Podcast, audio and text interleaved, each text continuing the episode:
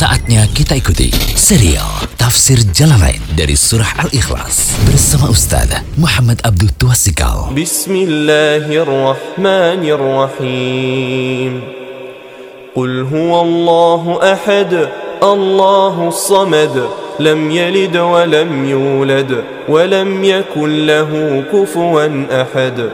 Dengan nama Allah yang Maha Pengasih, lagi Maha Penyayang. Katakanlah, dialah Allah yang Maha Esa.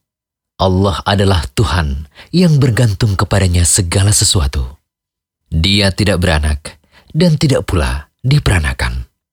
Dan tidak ada seorang pun yang setara dengan dia.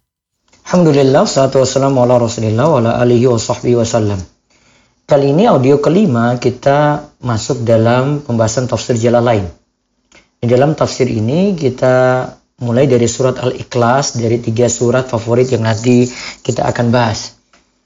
Surat Al-Ikhlas ini disebutnya dalam kitab jalan lain ini adalah surat Makkiyah turun sebelum hijrah atau bisa juga disebut surat Madaniyah. Jadi ada persisian dalam masalah ini. Ada yang katakan turun sebelum hijrah, ada yang katakan turun ba'da hijrah berarti. Surat Makkiyah turun sebelum hijrah, surat Madaniyah berarti turun ba'da hijrah. Terdiri dari empat, terus ada dalam kurung di dalam buku itu empat atau lima ayat. Mungkin kalau lima ayat ditambahkan Bismillahirrahmanirrahim di dalamnya. Tapi yang kita tahu di dalam surat Al-Ikhlas itu terdiri dari empat ayat.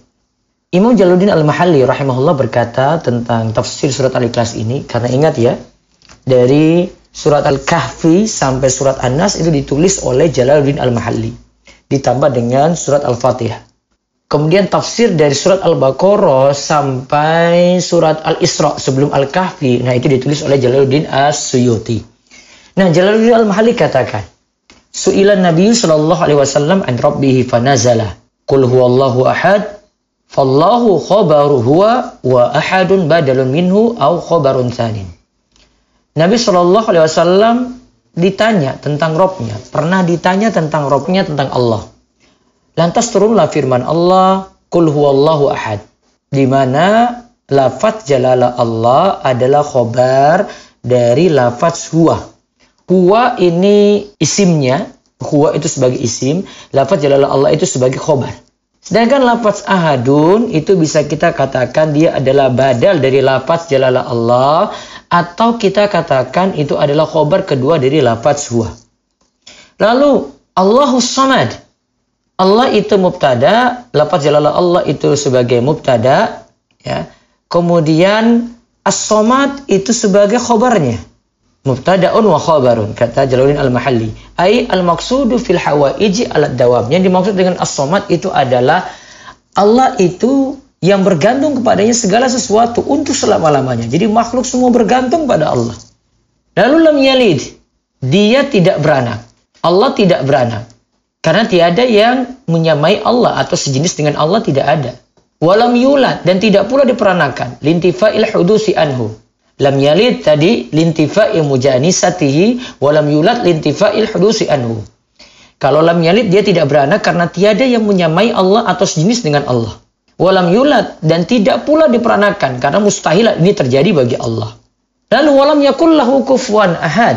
Dan tidak ada seorang pun yang setara dengan Allah. Maksudnya mukafian wa mumasilan. Yaitu semisal dengan Allah tidak ada. Lafaz lahu wa lahu muta'alikun bi kufuan. Lafaz lahu itu berkaitan atau muta'alik dengan lafaz kufuan. Muta'alik ini maksudnya berkaitan. Ini istilah dalam ilmu nahu. Kemudian lafaz lahu ini didahulukan wa quddima alaihi li'annahu mahattul qasdi binafi. Dan lafaz laut ini didahulukan karena dialah yang menjadi subjek penafian. Wa ukhira ahadun wa huwa ismu yakun an khabariha riayatan lil fasilati. Kemudian lafaz ahadun diakhirkan letaknya padahal ia sebagai isim dari lafaz yakun. Sedangkan khobar yang seharusnya berada di akhir mendahulunya.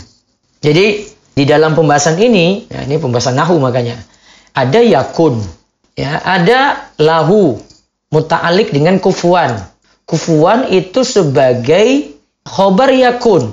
Ahadun itu sebagai isim yakun. Jadi khobarnya di depan, isim yakunnya di belakang.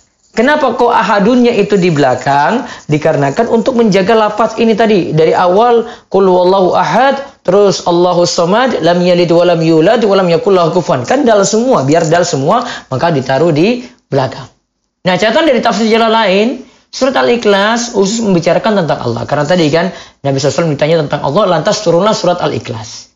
Jadi khusus membicarakan tentang Allah. Nah inilah yang kemarin kita sebut, di pembahasan sebelumnya kita sebut, itulah kenapa surat Al-Ikhlas disebut sepertiga Al-Quran. Terus bahasan yang ada dari tafsir surat Al-Ikhlas dan tafsir jalan lain adalah penafsiran dari sisi bahasa, lebih khusus lagi dari sisi ilmu nahu. Seperti tadi saya jelaskan ya, itu nahu semua ini, makanya yang lebih paham nahu akan lebih paham ini. Yang ketiga, Allah itu ahad, maha esa. Yang keempat, Allah itu as-somad, artinya Tuhan yang bergantung kepadanya segala sesuatu untuk selama-lamanya.